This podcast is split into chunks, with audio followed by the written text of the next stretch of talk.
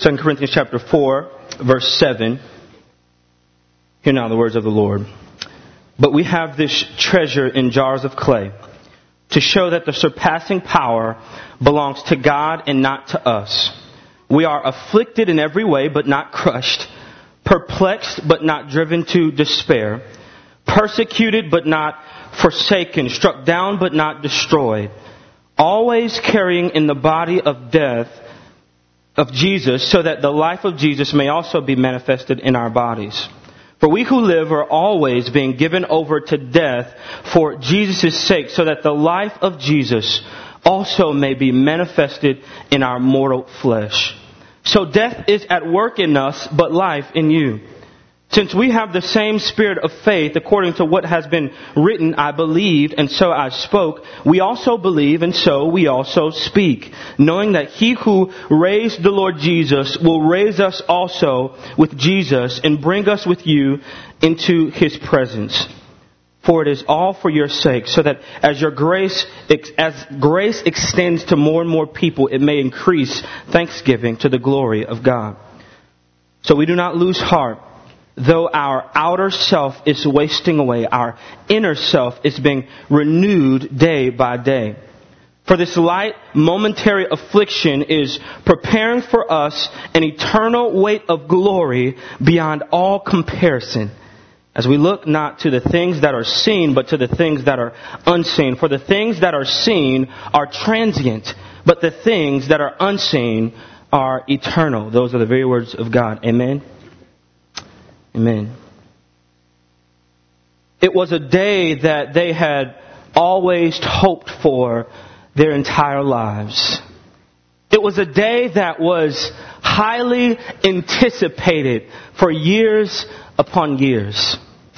A day for two of my really good friends back in St. Louis. Um, they're married now, and they anticipated having a child one day. Nine months later, after getting pregnant, uh, that day came. And we were all so excited that little Naomi was born to my, my good friends. Naomi came and she was born after a long and really tough um, pregnancy for mom. Naomi came and this day was just a joyous, beautiful day. I remember getting pictures on my cell phone and I was just so excited, texting with my boy and um, excited for him and his wife. And then the report came that Naomi had what's called bilateral clubbed feet.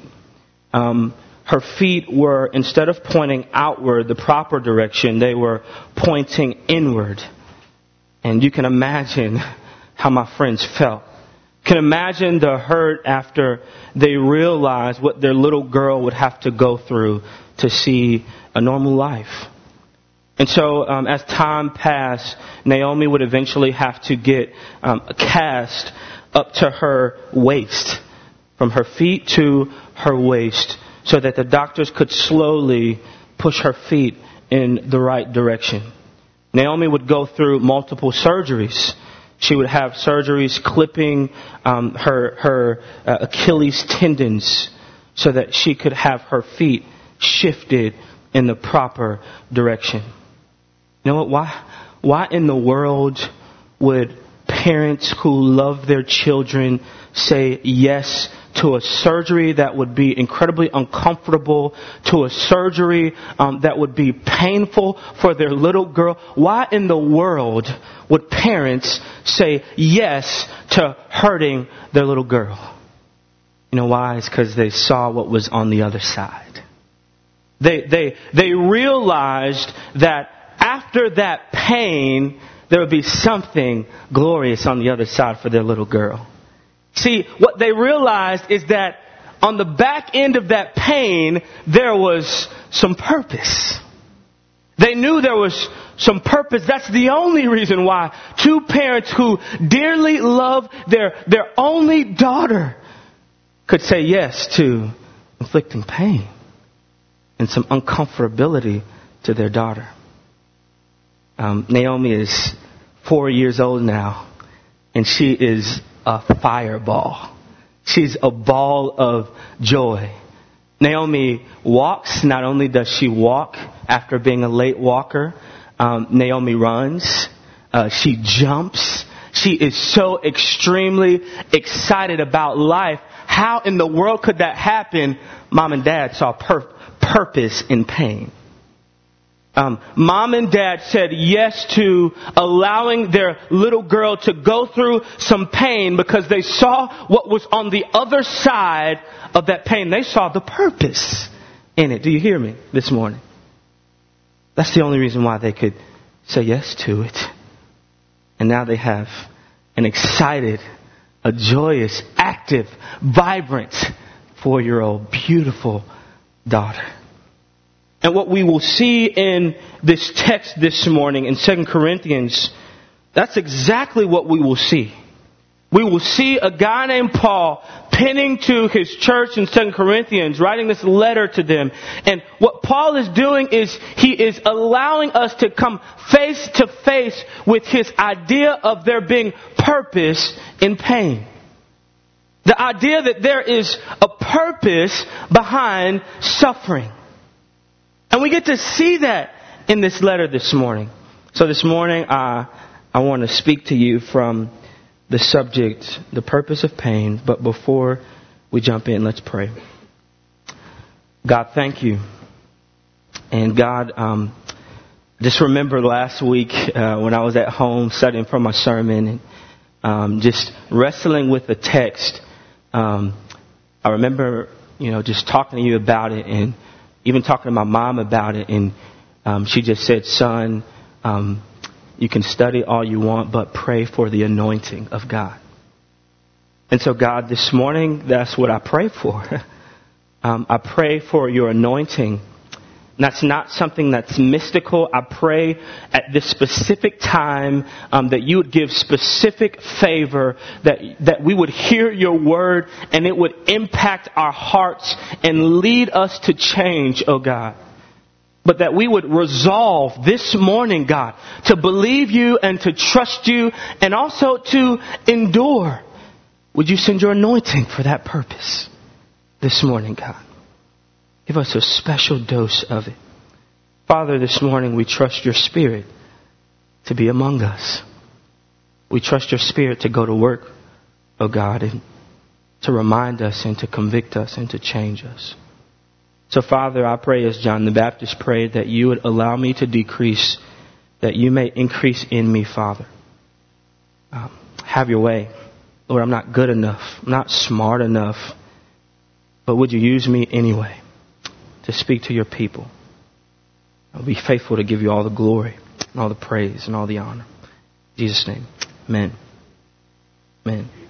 Well, I think we are in a great place this morning. Um, Second, Second Corinthians is actually a letter Paul wrote um, to the church of Corinth. And Paul wrote this letter to teach. He wrote it to encourage. He also wrote this letter um, to challenge uh, the church of Corinth. And this is a very interesting um, place, Corinth is. It was a kind of place in which believers in Jesus, they endured, they experienced much persecution for believing in Jesus. They, they experienced much pain. They experienced much hardship. The church of Corinth was also, it was a mixed bag. Um, it was a mixed bag in the sense that um, the church of Corinth had people who really did believe in Jesus and uh, they were faithful to Jesus, but also it had people uh, in the church whose sole purpose were, were to dismantle the purposes of God. Um, whose sole purpose was to thwart the plan and the mission and the gospel that Paul came to declare and preach. So it was this, this mixed bag. I think we may have the same kind of church here this morning. Everybody here may, may not have a heart to, to know Jesus. But you know what? Paul resolved to teach anyway. He, he resolved to change anyway and to, to pursue holiness um, through effectively preaching the Word of God and teaching the Word of God. So that's exactly um, what we're going to do. Before we hit in, jump in this morning, I want to give you something. Directly before our passage, look at verse 6, chapter 4. Look at verse 6 with me. Here's what it says. For God, who said, Let light shine out of darkness, has shone in our hearts to give the light of the knowledge of the glory of God in the face of Jesus Christ. See, the reason why I can point you to any kind of hope this morning is because God gifted us in our hearts the light of the knowledge of the glory of God in the face of Jesus Christ. I want to be clear this morning. The reason why any of this matters is because God put himself on display by sending Jesus. This is why Jesus is set apart from anyone else. See, Jesus is distinct because like no other person, He is the only person that can connect us with the Father. John 14, 6 made it clear. Jesus declared, I am the way, the truth, and the life. Nobody comes to the Father except through me. This is why Jesus is different than any other person who walked the face of the earth is because he is the only person by which we can get to the Father. He's the only person. So let me just pause right here this morning and say, if you do not believe in Jesus, it is not your good works, it's not how strong you think you might be, it's not your intellect or the degrees you may have, it's not the amount of money you have or don't have. You only can get to the Father, you can only have a relationship with the Father through Jesus. He's the one you ought to have your faith in. So that's that. Before we go any further, nothing else matters if you don't hear the reality that if your hope is not in Jesus, you have no hope at all. It's Him. It's Him that God chose to display His magnificent, His beautiful glory through, through the face of Jesus Christ. He chose to do that. And so without Jesus, there is no salvation. Without Jesus, there is no other way. You need Him. You need to hope in Him, believe in Him, and rest in Him. Then Paul tells us in verse 7 that we have this treasure in jars of clay to show that the surpassing power belongs to God and not to us. I love how Paul put this. He refers to the people of God as jars of clay. By doing this, Paul is putting things in, pers- in perspective. See, in antiquity, jars of clay or clay pots or, or, or, vessels, they were cheap, they were breakable, they were replaceable, and they were virtually valueless. So Paul makes this incredible distinction. He says, we have this treasure in jars of clay. So Paul says, uh, let you not be deceived. Um, I'm not the person, nor you. We don't have value in ourselves, but the value comes from God. He says the treasure.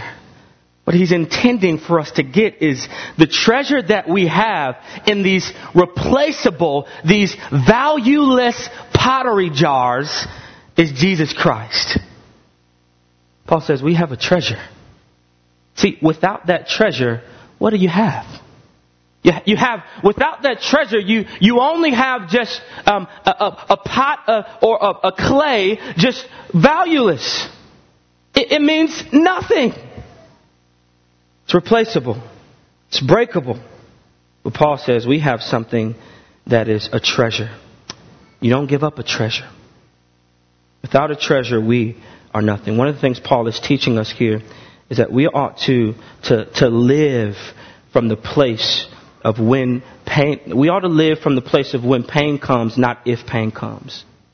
So in this text, one of the things Paul is teaching us is we ought to live from the place of when pain comes, not if pain comes. Look at what Paul says in verse 8 through 10. Look at it with me. He says, We are afflicted in every way he says, we, we're, we're perplexed. He says, we're, we're persecuted. We're, we're struck down. Then look at, look down at verse 10. He says, we're always carrying in the body the death of Jesus. Paul says we have some issues and we're hearing from a man that has experienced much. We're hearing from a man who's been shipwrecked. We're hearing from a man who's been left for dead. We're hearing from a man who's been beaten multiple times. They've pursued him to kill him and to take his life. We're hearing from a man who knows much suffering. We're hearing from a man who, who knows much pain. I mean, I'm not sure there is any person um, that has experienced much more pain and suffering than the Apostle Paul. I'm not sure of that. I'm saying I'm not sure there's a person who's experienced worse. In fact, if you probably went to the dictionary and you looked up worse, there'd probably be a picture of the Apostle Paul. I mean, this dude has experienced an extreme amount of persecution in his life. And I think what he is showing us in his, this, his letter to the church of Corinth, it's not if you suffer, it's when. Because it's, if it's not there, it's coming. Just keep on living. It's not if, but it's when.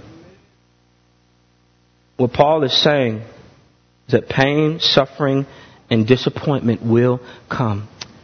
That's why Paul could say in Romans 8, verse 36, he said, For your sake we are being killed all day long.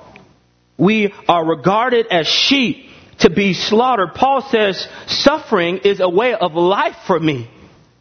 This is who I am. This, this is what I do. This is what happens to me. It's coming.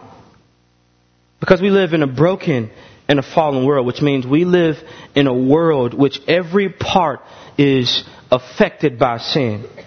See, because we live in a world that every part is, is affected by sin, we ought to expect suffering. Because we live in a broken world. See, sin entered the world through, through Adam, and our union with God has been disrupted, and the peace that was one, once known has been broken, and that brokenness breeds disappointment.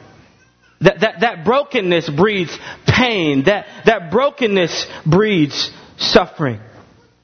So Paul has no problem acknowledging that. One of the things about Paul is that he is honest about his suffering, and we see this in this text.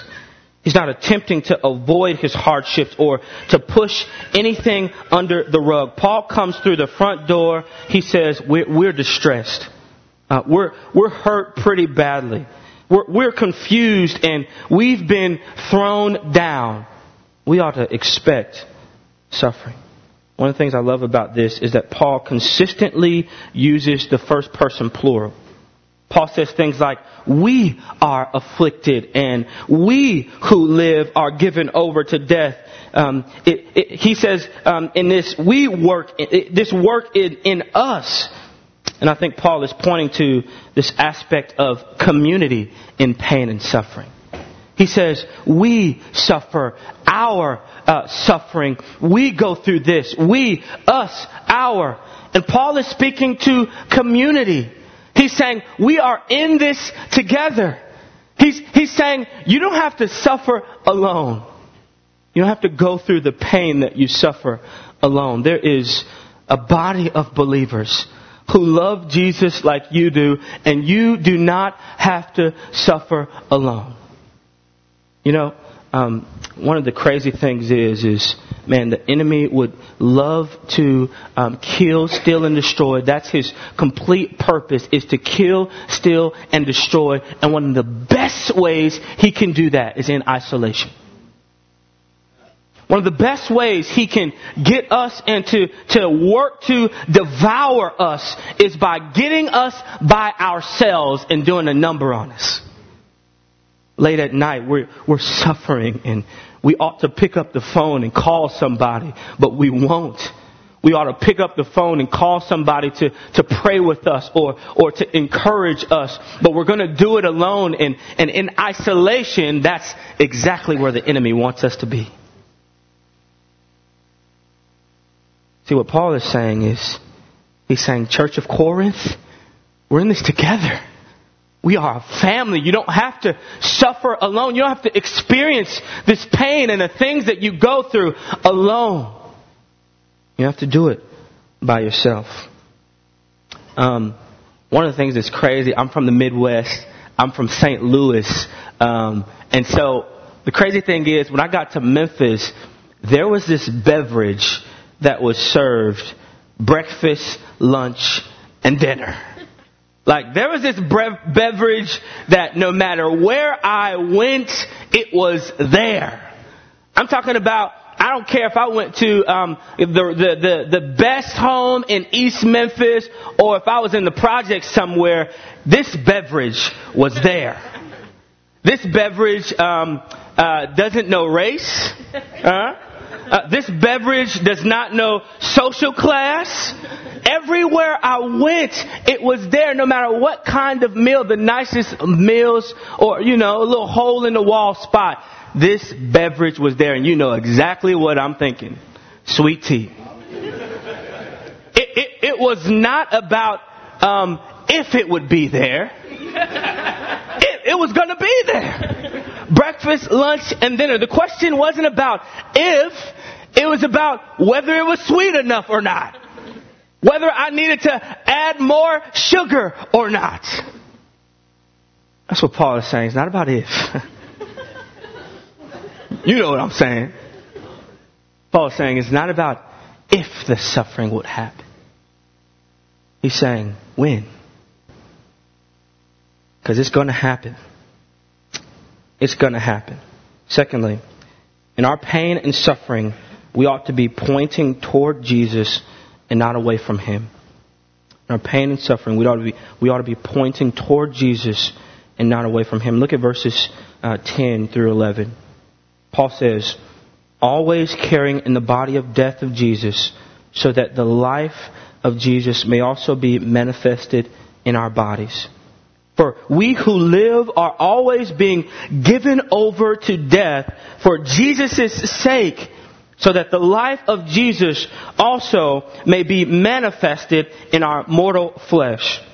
See, one of the major ways we declare to the world that something is different about us is through the way that we show them how we suffer. One of the ways that we declare that we really do believe in Jesus and we, we really do trust Him is when all hell breaks loose, how we suffer. That's how we show them that we love Him. That's how we show them that He means the world to us is when, when the bottom falls out. What happens? When things go bad, what, what, what, what happens? The aftermath of the divorce. How do you handle it? Um, the doctor's report comes in um, and it's negative. What, what's, what's your response going to be?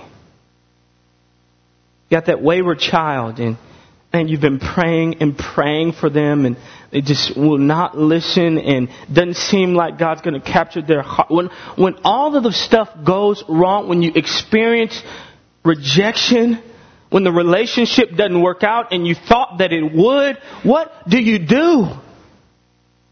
How do you respond? So Paul is saying here that it matters that response matters. John MacArthur uh, says that believers' suffering is a purposeful sacrifice of the power of God being unleashed in their lives. Suffering is the power of God being unleashed in your life. Um, the great 20th century writer C.S. Lewis, he wrote a little small piece called A Grief Observed. And I love this book because it's the reflections on the death of um, the death of his wife who had cancer, and um, he he basically published um, his diary after his wife died. Listen to this: Your bid for God or no God, for a good God or a cosmic sadist, for eternal life or nonentity, will not be serious if nothing much is staked on it. And you will never discover how serious it was until the stakes are raised horribly high. Until you find that you are playing not for counters or for sixpences, but for every penny you have in this world. Nothing less will shake a man. or at any rate a man like me, out of his merely verbal thinking and his mere, merely notion, uh, notional beliefs, he has to be knocked silly before he comes to his senses. Only torture will bring out the truth. Only under torture does he discover it himself. See what he's saying?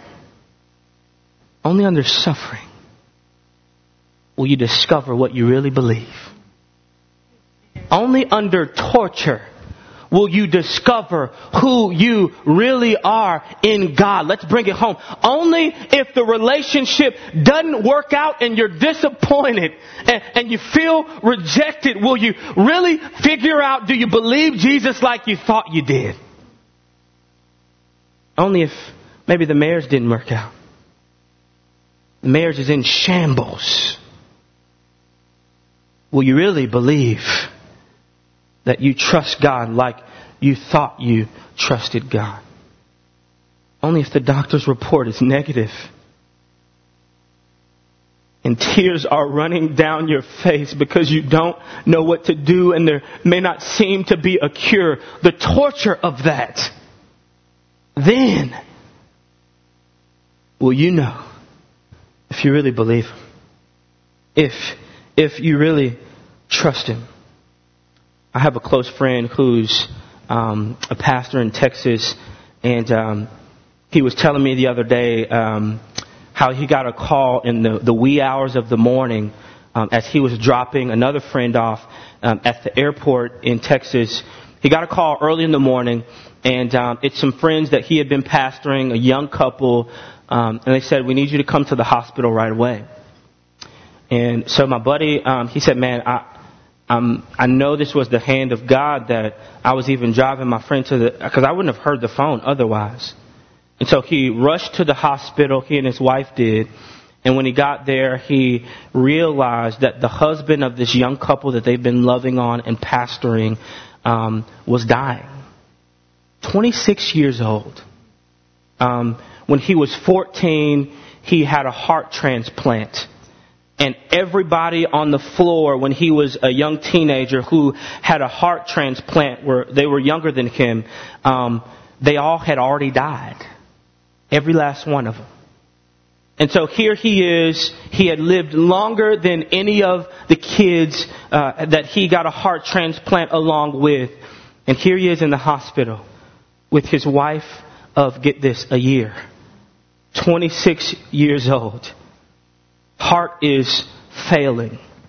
And my friend said he and his wife stood outside um, the door when they pulled the valve out of his heart that was supporting him. And they heard the, the wailing of uh, this widowed 26 year old woman. Um, and my friend said they could do nothing but cry with her. They could do nothing but pray with her and um, just be there for her. They had no words to comfort the pain and the hurt. But he said at the funeral, one of the things that struck him and that he noticed was the, the fierce faith of this widowed woman. Um, here she is just losing her, her husband of a year at 26 years old. She's encouraging other people. She's She's praying for other people. She's putting her arm around uh, the family of this young man who had just passed away. How in the world could that happen? Because when the torture came, she realized that her foundation was made of rock and not sand. She realized that though she loved her husband to no end, she realized that her hope was not in her husband, but it was in Jesus. And you could say, Chris, what, how can you say that? Maybe, maybe you hadn't experienced a death in that way. I know Jesus. And I would challenge you to believe in Him and to trust in Him, even when the circumstances are grim. See, when the torture comes, when the pain, when the suffering comes, we, we really find out what we're made of. That's what this woman found out. Lastly, In our pain, believers understand that this world is not our home. Look at verses 14, and then we'll jump down to verses 16 through 18. Look at it with me. Knowing that he who raised the Lord Jesus will raise us also with Jesus and bring us with you into his presence. Jump down to verse 16. So we do not lose heart. Though our outer self is wasting away, our inner self is being renewed day by day. For this light and momentary affliction is preparing for us an eternal weight of glory beyond all comparison as we look not to the things that are seen, but to the things that are unseen. For the things that are seen are transient or temporary, but the things that are unseen are eternal. I love this. You know why? This puts a smile on my face because we are not without hope, church. This encourages me because God hasn't allowed us to suffer. He hasn't allowed us to experience pain. He hasn't allowed us to experience rejection and to experience disappointment without giving us the promise to hold on to. He hasn't allowed us to endure those things. See, one of those promises is that we will one day enjoy the presence of God with Jesus. We will be raised by our God, the same one that raised Jesus from the dead. So don't lose heart. Uh, don't give up. Don't give in because what you're experiencing now will not last forever. I know it's hard to see at times when you're in the middle of a proverbial storm or even a literal storm. It's hard to see. But what Paul says is this is only momentary. This body is wasting away and we have a far greater hope. And that's presence with the glory of God through Jesus. We have a hope. We have something to cling to. Yes, it, it hurts and it's painful to, to suffer things that we suffer on this earth, but it's only temporary, family. It's temporary. It will not last forever. So don't give in. Those hardships won't last for a lifetime. See, all that we experience on this earth is, it's temporary. And yes, our, our physical bodies, they're wasting away, but it's only temporary. This world is not your home. And so for those who have their hope in, in Jesus, those who trust in Jesus, you have something eternal to look forward to. But for those who have not hoped or trusted in Jesus, what do you have to look forward to? If you haven't put your hope in yourself, you know what that means? It means you are your functional Savior. You are your own God in essence if your hope is not in Jesus. What do you have to look forward to? What's on the other end of this temporary life for you? You have to ask yourself that question. Let me give you some Bible for this. Romans 8, 8, 8 18. Look at it with me. For I consider that the suffering of this present time are not worth comparing with the glory that is to be revealed to us. Look at 2 Timothy 4, 6 through 8 with me. For I am already being poured out as a drink offering and the time of my departure has come. I have fought the good fight. I have finished the race. I have kept the faith. Henceforth there is laid up for me the crown of righteousness, which the Lord, the righteous judge, will award to me on that day. Not only to me, but also to all who have loved his appearing. Look at verses, uh, Romans 8 verse 35 through 39 with me. Who shall separate us from the love of Christ? Shall, shall, tribulation or distress or persecution or famine or nakedness or danger or sword. As it is written, for your sake we are being killed all the day long. We are regarded as sheep to be, sheep to be slaughtered.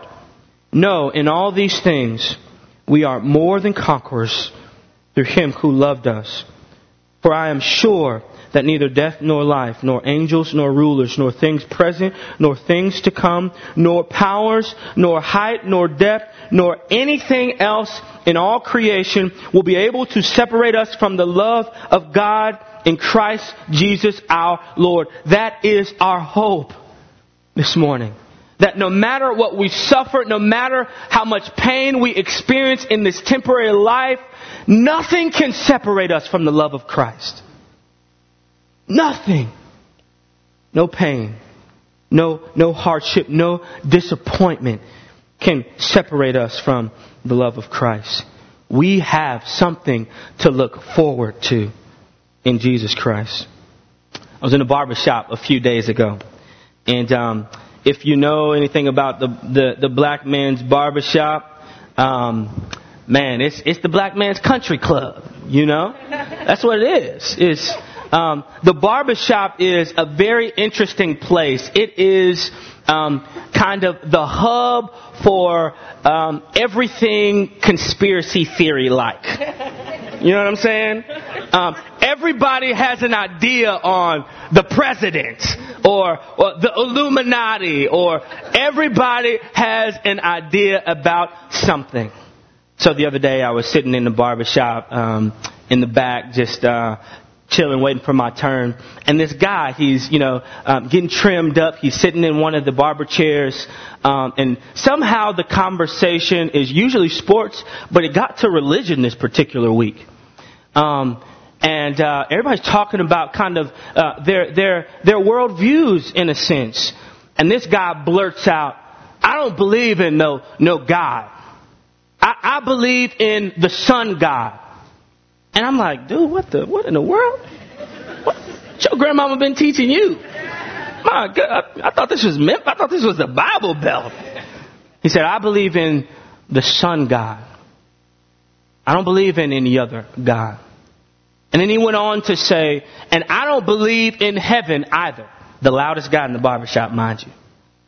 I don't believe in heaven. Um, I believe after we die, we go into the ground and that's it.